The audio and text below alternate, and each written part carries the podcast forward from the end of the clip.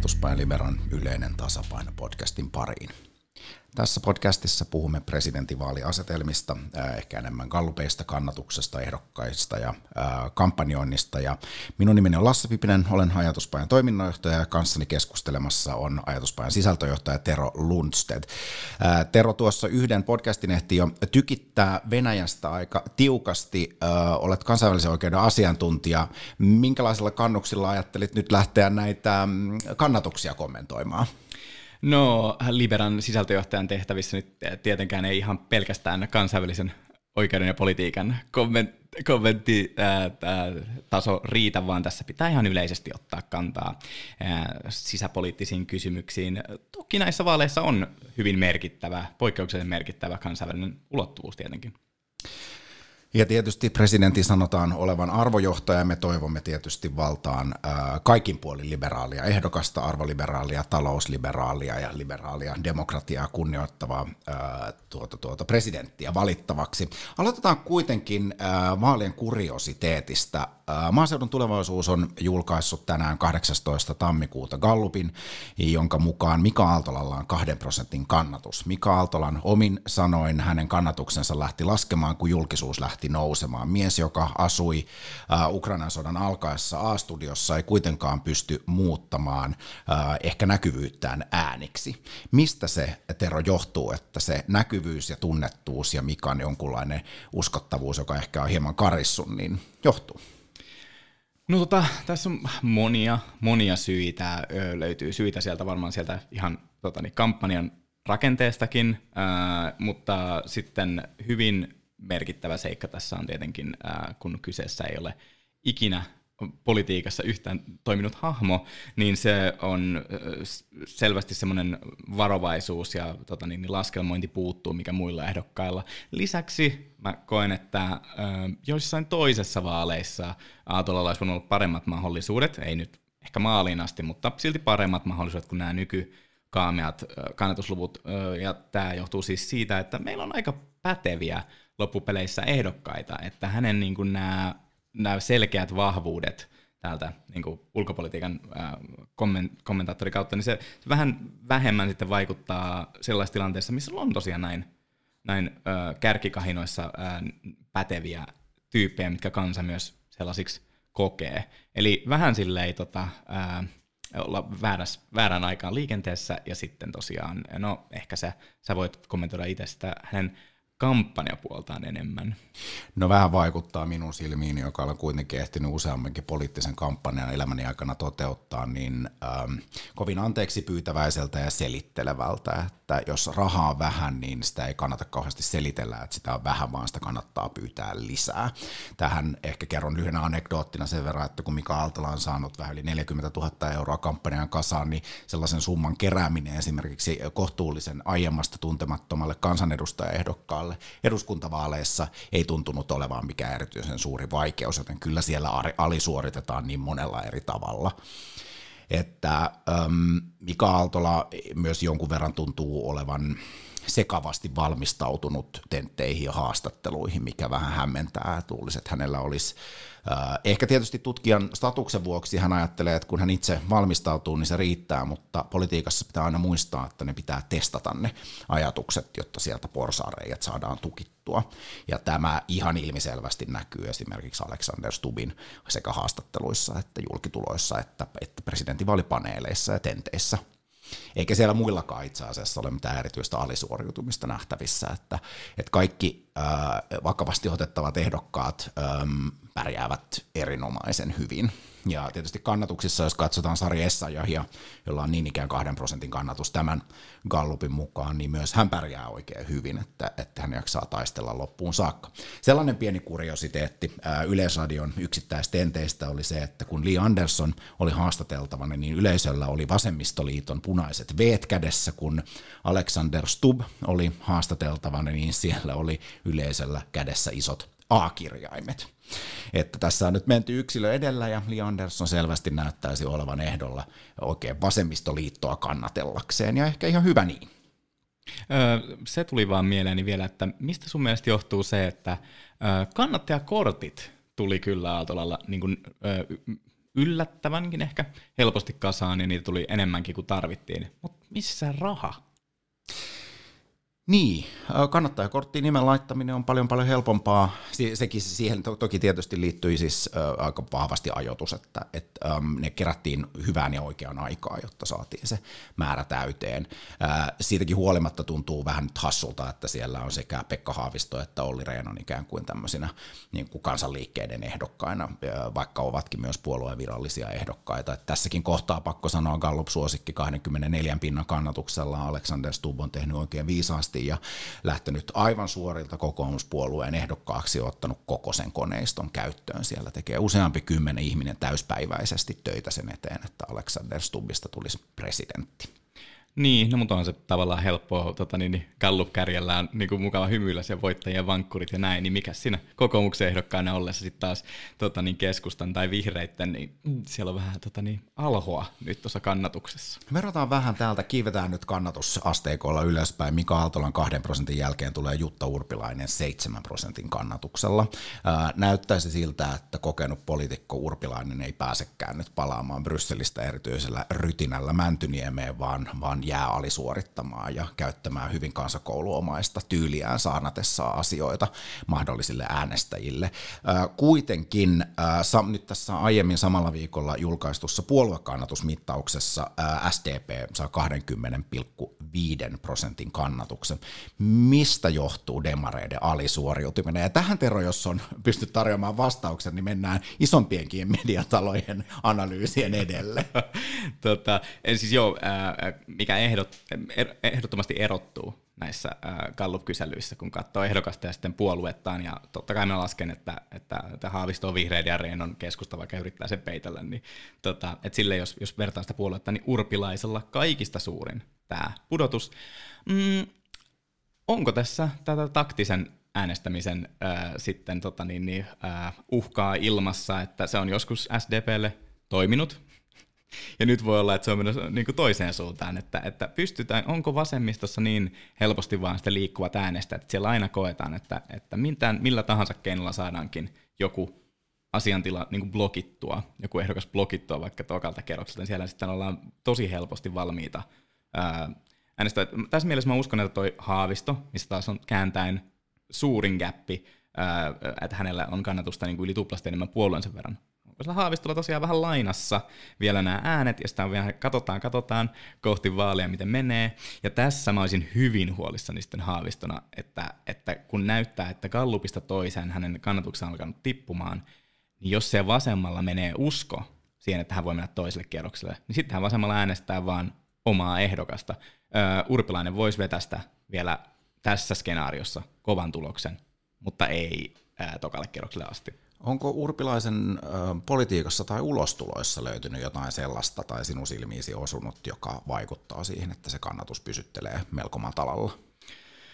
Miten mä oon käsittänyt, niin että vaikuttaa, että, että Urpilainen ei ole erityisen houkutteleva ehdokas edes demariäänestäjien keskuudessa, että siellä oli ehkä toiveita, että siellä olisi ollut joku toinen ehdokas, mutta, mutta Jutta sitten suostui tähän rooliin, ja sitten tämä, totta kai se vaikuttaa merkittävästi. Samalla lailla kuin Aaltola valittaa kokajat, kun ei ole kokemusta eikä rahaa, niin, niin Jutta lähti tosi myöhään liikenteeseen verrattuna muihin, että muilla oli jo tota niin, niin vaikka ö, Haavistolla oli tämä hänen kansanliikkeensä jo pitkällä siinä, siinä kohtaa, kun Jutta hyppää kehiin. Haavisto toki on ollut presidentiksi ehdolla jo toistakym- pitkälti toistakymmentä vuotta, että siinä ehtii yhtä jos toista kasailemaan. Kyllä, ehdottomasti, mutta sitten sekin, että näissä aina toistuu tämä, tämä bandwagon-ilmiö, että halutaan voittajien vankkurei hyppää, ja sitten se ruokkii itsensä niin kauan kuin se Haavisto keikkuu siellä kärkikahinoissa todennäköisenä ää, ää, tokalle kierrokselle menijänä, niin sitten se on helppo tota, niin, niin olla vaan silleen, että no ei sit jutasta jaksa innostuu.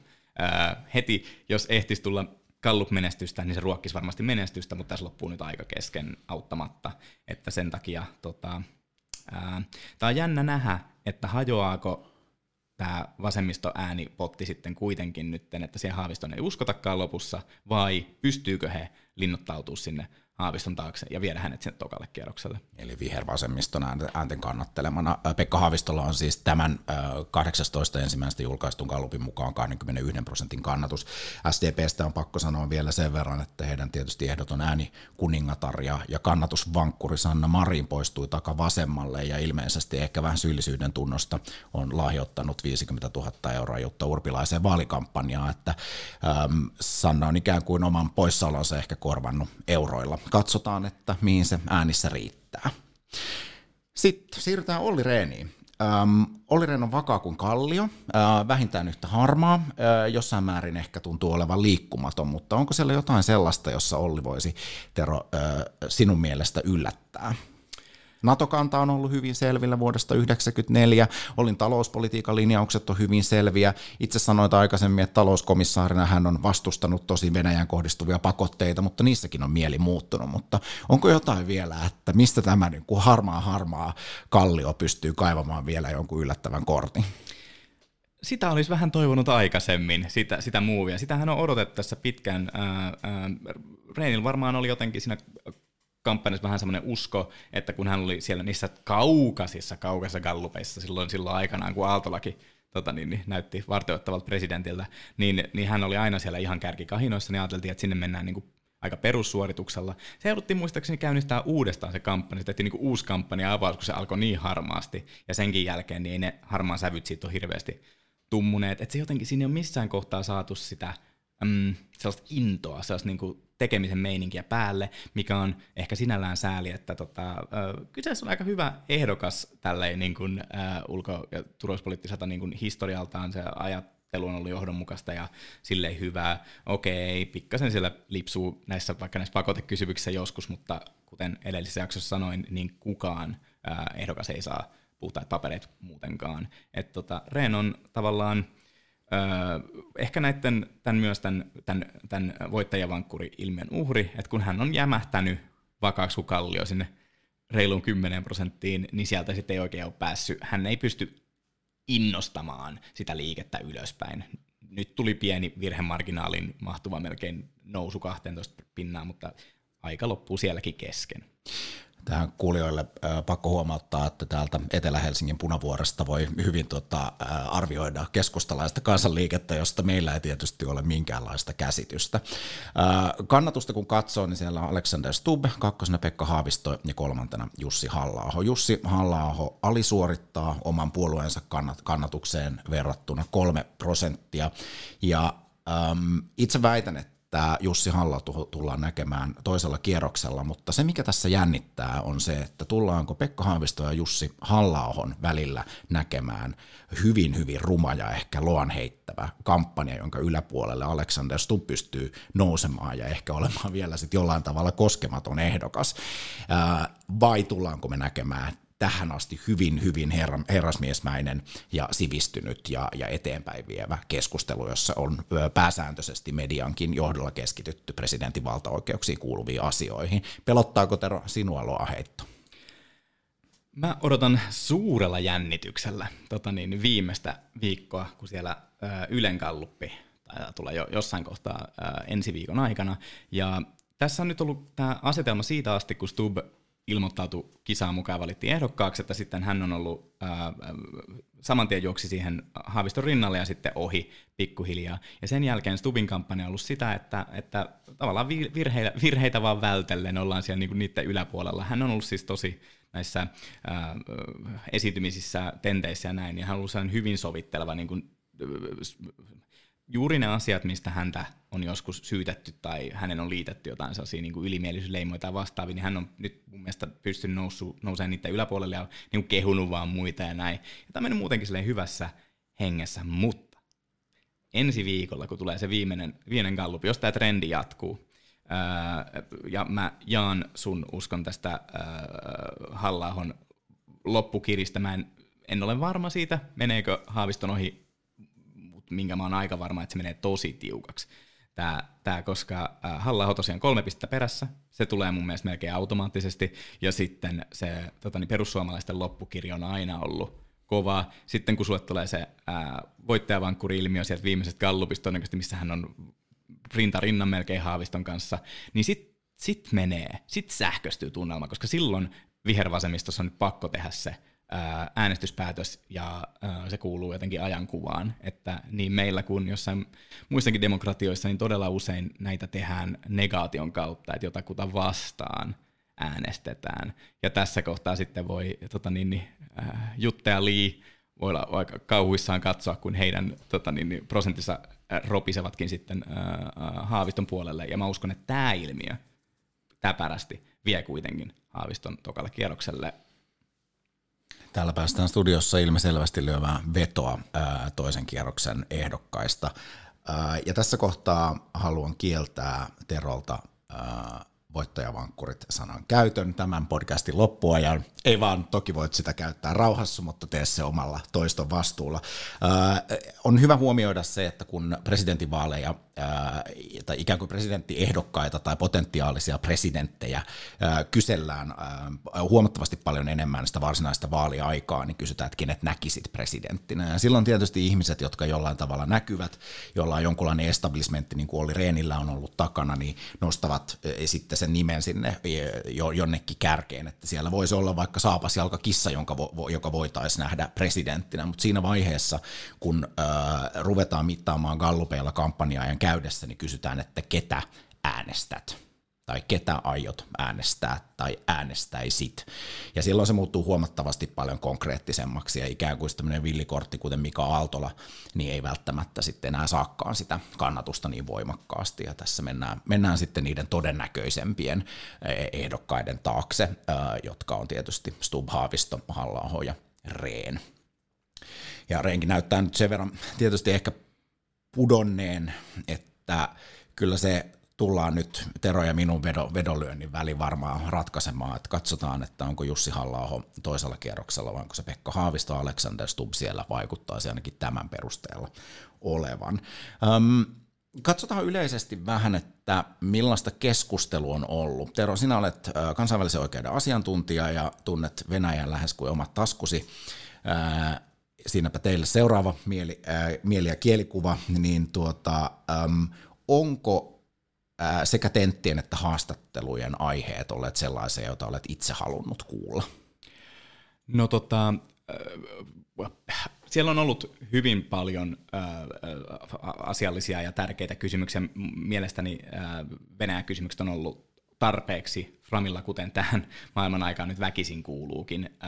Et se on ollut hyvä. Sitten siellä on ollut nyt niin kuin melkein jo poikkeuksellisenkin paljon sitten semmoista, tota, niin menee jo vähän kummalliseksi nämä, nämä, nämä kysymykset, kun siellä, siellä puhutaan, niin kuin, tota, onko meidän nyt, mun mielestä lähtee ehkä vähän käsistä tämä tota, puolison rooli, keskustelu ja käsittely, tota niin, niin, kun, kun siellä ei minkään, meillä oikeasti presidentinpuolison tota niin, niin, valtaoikeuksia ei ole olemassakaan ja ainoa vastuut on, että kunhan nyt kättelet yhtenä päivänä vuodessa, niin sillä päästä jo aika pitkälle sitten. Se. Oliko kuitenkin niin, että yhden ehdokkaan puoliso oli sitä mieltä, että presidentin tulevalle puolisolle pitäisi maksaa palkkaa?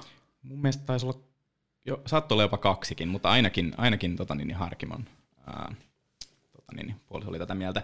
Öö, Mutta mut joo, et sit, ja sitten just näitä kysymyksiä ollut vaikka mistä, että, että mikä on presidentin suhde uskontoon ja mikä on lempiruoka ja tota, niin kaikkea tällaista hassuttelua on ollut niin kuin, paljon siihen päälle. No, siis presidentinvaalit on vaan semmoinen, ne niin kiinnostaa suomalaisia, että sieltä kyllä sitten väännetään ihan kaikki jutujuuret läpi, mutta näiden tämmöisten vähän hassujen öö, rönsyjen lisäksi mielestäni on ollut ulkoturvallisuuspolitiikkaa, presidentin tämä uusi NATO-rooli ja sitten niin kuin Venäjän liittyvät kysymykset, Ukrainan tukeminen. Kaikki nämä on ollut tarpeeksi mielestäni käsittelyssä ja meillä on ollut tarpeeksi mahdollisuuksia saada kuvaa ehdokkaiden mielipiteistä ja eroista. Tässä vaikuttaa nyt siltä, että toisen kierroksen ehdokkaista Alexander Stubb tai hänen ehkä voittajavankurin roolinsa on tuskin uhattuna. Onko jotain sellaista, että millä se saattaisi se tuo kannatus ja suosio olla vaarassa? Kuten aiemmin sanottu, niin Stubilla on ollut nyt tämän hyvin selkeä linja, missä tota niin, niin on ollut vähän se, että, että ilman virheitä perussuorituksella mennään tokalle kierrokselle. Ja me tokalla kierroksella sitten tota, voi jo pikkasen ehkä riskejä ottaa. Se riippuu siis täysin siitä vastustajasta. Et siellä lähdetään ihan eri, eri linjalla haavistoa kuin halla vastaan seuraavalla kierroksella, mutta, mutta en mä siis näe, tätä on koko tämä niin kuin Stubin ehdokkuusaika on ollut sitä spekulointia, että, että voisiko tulla joku sellainen möläytys, mistä hän on joskus ollut tunnettu, tai, tai ainakin mihin media on tykännyt hirveästi tarttua, jos ei nyt niin pahoja möläytyksiä ollut, uh, mutta, mutta et voisiko tämmöinen spinnaa sitten hänen kannatuksensa luisuun, mutta kun hän on nyt todella vakaasti pystynyt uh, vetämään sitä linjaa, että, että pitää sanansa hallussa, ää, ilman virheitä tota, niin, niin maaliin. Ää, hän on sen tehnyt, ja sitten kun tuntuu, että kukaan ehdokkaista ei hirveän itsepintaisesti ole lähtenyt kallupjohtajaa edes haastamaan, että, että niin kuin Reen ja Harkimo lähinnä on pikkasen tätä, niin, jotain joskus koittanut tökkiä sinne, ja se heilläkin ehkä just tässä niin epätoivon puolelta niin kuin tapauksessa, ei muutakaan keksitä, mutta nämä niin kuin pahimmat vastustajat niin eivät ole lähteneet siihen, ja sen takia tämä on just ollut niin siisti kampanja. se ainoa, että viimeinen, viimeisen viikon sähköistyminen, se on mahdollista, että sieltä menee, tulee sitten ylilyöntejä. mutta mä uskon, että Stub on näidenkin seilaa näiden yläpuolella turvassa, antaa totani, Haavisto ja halla kannattajien sitten totani, taistella somessa vaikka ja ää, ehkä, ehkä viimeisissä tenteissä. Ää, tota, sitten toinen, toinen kierros on sitten ihan, ihan eri asia, mutta vaikea spekuloida niin kuin tietää, kuka Stubin kaveriksi sinne tulee. Gallupluvuista hyvin on tietysti nähtävissä se, että suomalaiset äänestävät henkilöä, eikä välttämättä puoluetta. Puolueuskollisuus vaikuttaa tiettyyn pisteeseen asti, mutta minä itse väitän, että tällä hetkellä Petteri Orpon pääministerikaudella hallitus tekee jonkun verran reformatiivista politiikkaa ja jossain väärin heikentää sekä niin sosiaalitukia että mahdollisesti työntekijän oikeuksia. Toki tarpeellisia uudistuksia pakko tässä todeta omasta roolista käsin, mutta äm, väitän, että Alexander Stubin kampanja ja äh, suosittuus ja näkyvyys pitää itse asiassa kokoomuksenkin Gallup-kannatusta siellä 1,7 prosentissa. Eli pa- paalupaikka sielläkin on tiedossa, että presidentinvaalien jälkeen jääkin nähtäväksi, että jos meillä on runsas määrä lakkoja tiedossa ja sitten päjähtää eurovaalit käyntiin, että mikä siellä mahdollisesti tulee olemaan kokoomuksen tilanne ja saako kokoomus mahdollisesti lisäpaikkaa aika Euroopan parlamenttiin, että siellä on se komissaarin nimitys joka tapauksessa käynnissä, että Alexander Stubilla siinä mielessä, jos nyt sattuisi käymään niin, että hän ei voitakaan presidentinvaaleja, niin melkein väittäisin, että hän on siellä jonossa komissaarin nimityksiin, mutta se nyt ei näytä kovin todennäköiseltä. Öö, joo, joo, juurikin näin. Tota, öö, tästä on paljon ajateltu, että kuinka monta prosenttia kokoomuksen nykannatuksesta on tosiaan tämä Stub-ilmiötä ää, nyt sitten, ja sen, sen, sen näemme sitten ää, toisen kierroksen jälkeen, koska siellähän nyt Alex melkein väkisin on. 18. ensimmäistä aamulla on uutisoitu, että että jo 200, lähes 250 000 suomalaista on äänestänyt ennakkoäänestyksessä presidentin vaaleissa vuonna 2024. Katsotaan millaiseksi äänestysprosentti näissä suomalaisen arjen kannalta merkityksettömimmissä vaaleissa nousee. Ja me jäämme tänne Teron kanssa vielä hetkeksi pohtimaan sitä, että kukaan seuraa presidenttiä, minkälaisesta summasta me lyömme kakkoskierrokselle menijöistä vetoa. Kiitos Terolle, kiitos kuulijoille. Tämä on ajatus ja Liberan yleinen tasapaino. Kiitos.